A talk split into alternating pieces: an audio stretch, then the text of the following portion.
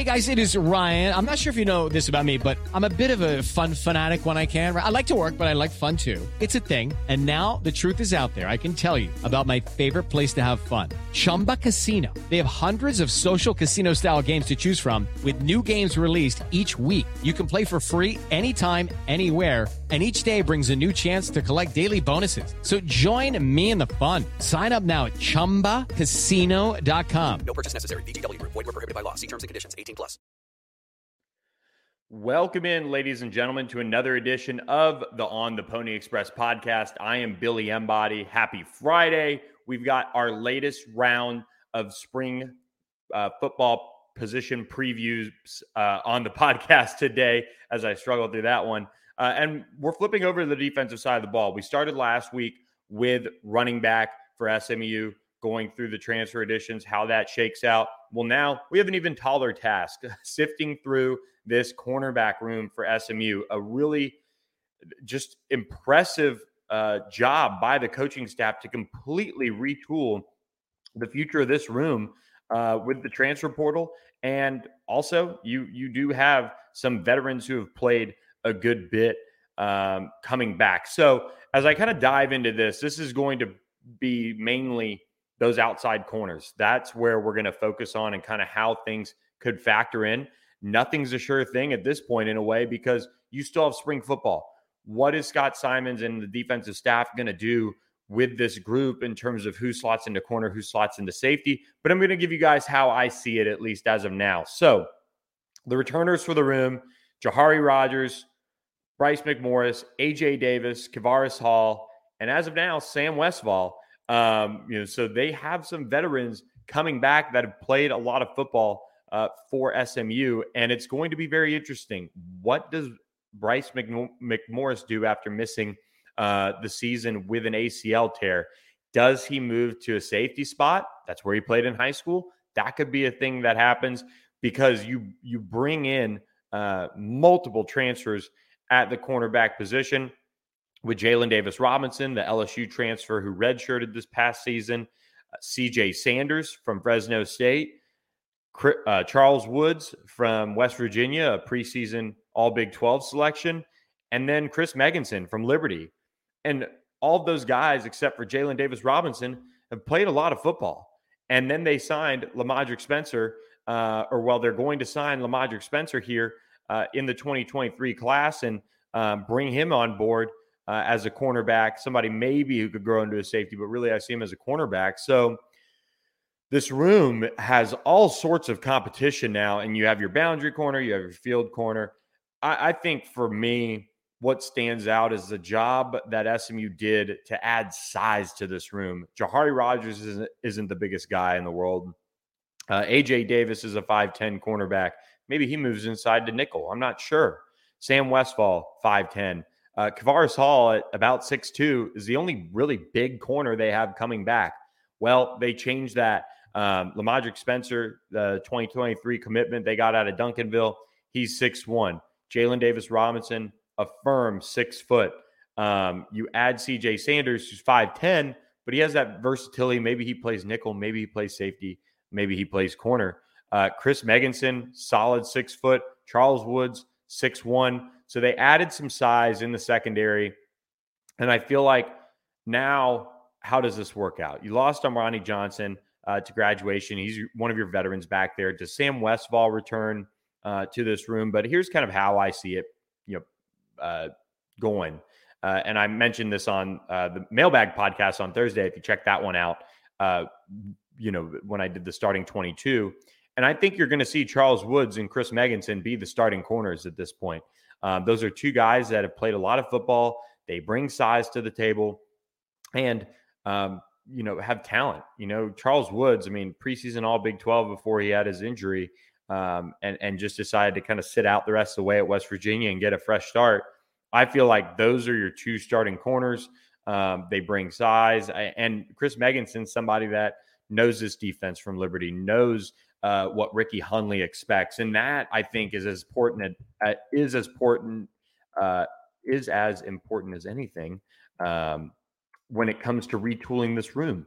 I, I feel like that SMU had guys that bought in last year, but it just wasn't to that level. We saw spurts of it across the defense here or there. You know, the good first half against UCF. Um, uh, they they I would really have to rack my brain. I'm kind of already moving on in a way, but like Memphis here or there, uh, or Memphis early on. Um, I thought they played well against BYU to an extent, um, and especially in the second half. This defense showed signs of being able to be successful when they have buy-in, and I just don't think it was consistent enough. So part of the positive of bringing in a guy like Chris Megginson, Rocket Rahimi, Ahmad Walker from Liberty, they can set the standard now that a Jimmy Phillips is gone and Isaac Slade Matautia is gone, Armani Johnson. They lost some guys that you know really did buy in and, and did everything they were asked. So I think that's huge for Ricky Hunley to have Chris Megginson in the room. He had 33 tackles and six pass breakups last season. Uh, he had an interception in 2021. So um, you know somebody that uh, they trust. Uh, they want to uh, get him back on the right track, and uh, you know Chris is somebody that the, this the staff is just so familiar with. I think he's going to be a shoe in to start in all likelihood um, for the Mustangs. Then you have Charles Woods, uh, who played you know some uh, college football and and then transferred to West Virginia. SMU was going to get him, and they end up at West Virginia. So it's kind of funny how those things uh, turn out after he was at Illinois State. Um, in 2021, he was an honorable mention by PFF, uh, All Big 12, 11 games, four starts. Um, played a lot on special teams, 31 tackles, 22 solo, two picks. Um, look, he, he's productive when healthy. And the key will be, you know, can he be healthy? Uh, that's going to be the important piece for him going forward.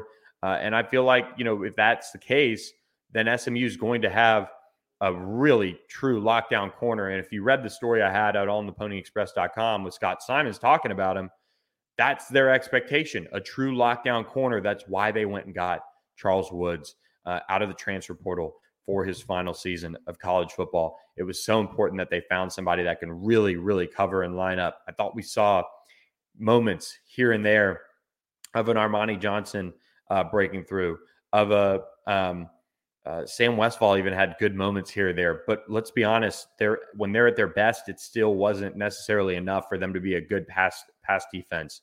AJ Davis is kind of a wild card here. I'm interested to see if he does move inside and maybe nickel, um, challenge Brandon Crosley. Does CJ Sanders challenge Brandon Crosley in there and kind of take that spot? And they liked what Brandon Crosley did down the stretch. This is not a slight on them. They're they're high on his continued development uh, and and being able to kind of put it together so that you know he can be that guy for them. Um, but he is smaller. He, there are some limitations with him, you know, to an extent you know, CJ Sanders started two years at Fresno State and was really productive and a really good football player. He could be somebody that fits into that spot in that 5'10, 175 pound mold. The outside spots, they want that size. They want Chris Megginson. They want Charles Woods there. So um, those are your two starters in my mind. Then another kind of wild card is how does Jalen Davis Robinson uh, look at SMU because he's got tons of speed and to be honest, when I saw him before he went off to LSU, right in spring practice, I went out to Waxahachie to watch the high school team practice, and he was out there working out. He kind of looked like he could be a safety. Uh, but I know they've addressed the safety position. Uh, they have Jonathan McGill. They have Rocket Rahimi uh, coming in. Those are guys that um, they they you know are going to rely on. Um, you have Ahmad Moses coming back. You have uh, Brian Massey coming back that's for another podcast because safety is not potentially done. Um, but we'll kind of keep an eye on it and see what happens. Still, it, it it's done for the spring, but we'll touch on it and and and kind of have contacts later on. But cornerback, um, this is this is a group that, in terms of the backups, or what I think Scott Symons wants to do, which is have a second platoon, and that's so cru- crucial at corner. Those guys do take a beating and they're not normally bigger guys anyway. Um, so having that second group that you can really trust and roll out there will probably help them play at a higher level. And SMU's been after that uh, for years now. Um, so Jalen Davis Robinson has that speed. He has that year at the highest level of college football in the SEC.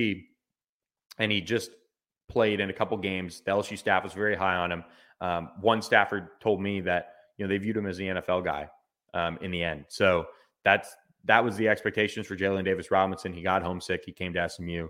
Um, and kudos to the staff for getting him because I think he's going to be a good one and people are really going to be happy with him. Then you look at um, does AJ Davis take that next step? He played a good bit down the stretch as a freshman uh, this past year, and I was pleasantly surprised. I'll say that. I think his toughness really showed. He he had a willingness to tackle. Played in four games while he redshirted, registered six tackles, added a breakup and a quarterback hurry. Uh, that was a perfect getting feet wet moment uh, for him when it comes to uh, getting into the college game. And then, I mean, I hate to use the word wild card, but Jahari Rogers, you know, Jahari Rogers now played a good bit of football for SMU. Um, you know, coming over uh, from uh, Florida in 2021, played in 11 games, nine starts, 26 tackles, led the team in PBUs, uh, made four starts in 12 games in 2022, and had two interceptions and three pass breakups. He was a first team all AAC performer for Phil Steele. Can he take that next step? And maybe it is having more competition. Maybe it is having older guys say, no, here's what you're doing. You need to step up uh, and do it a little differently. That is maybe what it what Jahari Rogers needed. Um, so it'll be interesting to see how um, he continues to develop and continues to uh, you know factor in here because I do think he's going to factor in. I don't believe he was just recruited over. He's never going to play again. I just feel like he hasn't shown enough dog that he is going to take those uh, starting jobs back, uh, and and that's going to be um, where it gets interesting is when these guys get pressed and there's new newfound competition. How do they respond? How does Kavaris Hall respond after a disappointing uh, 2022 season uh, with SMU? After you know coming over from Tulane, leaving that uh, program after after getting hurt, um, maybe a full off season for him is is what was needed to get him back on track. So I have uh, h- higher expectations than I did for the cornerback room entering 2023 than I did entering 2022 because of the talent they added, because of the competition. Um, we will have to see. You know, Charles Woods has to stay healthy. Chris Megginson was a good corner at Liberty. Um, did they upgrade it enough to turn it into a secondary that you have one guy in Charles Woods, for example, that's feared? Um, can the backups elevate their play uh, to turn this secondary around? Um, SMU wasn't bad uh, against the pass uh, in 2022. Um, they they improved. They were terrible in 2021. We all know that. Um, and and I believe they finished um, in the top half, maybe. Um, well, doesn't look like it. Or no, the search is really bad. But um, SMU, yes, just at 73 overall uh, passing yards allowed. Um, again, they were, I think, dead last um, in in passing yards allowed. It felt like in 2021, um, and in passing yards per completion, uh, this is where SMU is in the top half of college football, uh, 56 overall uh, in the country um, on that front. Uh, oh, wait, that was uh, not anyway. That was where SMU finished, 56 in the country passing yards per completion on offense um, was looking for the one on defense. But um, this is a secondary that did improve in 2021 or in 2022. Now in 2023, they need to take it to that top 25 level. That's in terms of talent. If you have somebody that is like Charles Woods that can lock down that side of the field, that's where it needs to get elevated to. Um, I think the cornerback room uh, being upgraded, at least on paper, is going to help this pass rush too. Get after the quarterback, you know, make him sit back there split second longer, maybe pick up some more sacks and and disrupt some drives. So my expectations are higher in 2023 for the cornerback room, um, but um, still some questions. You know, Charles Woods has to be healthy. Uh, Chris Megginson has to has to step up as a veteran, and and the guys that played a lot last year have to develop. So with that, guys, going to shut down this uh, position preview podcast. These are kind of meant to be quick, kind of uh, give you guys a feel for what's going to happen in the spring. Um, and we'll have tons to glean over, tons of info, info to glean over um, when it comes to uh, the spring after it's done and, and reassess from there. But um, with that, hope you guys have a great weekend. Please subscribe to ontheponyexpress.com, $10 a month. That's it. And then hit that subscribe button to our YouTube channel. We're closing in on 500 subscribers on our YouTube channel, aiming for a thousand by the time uh, football season rolls around. So Thanks for subscribing. Thanks for listening. Have a great weekend, everyone, and appreciate you guys checking us out.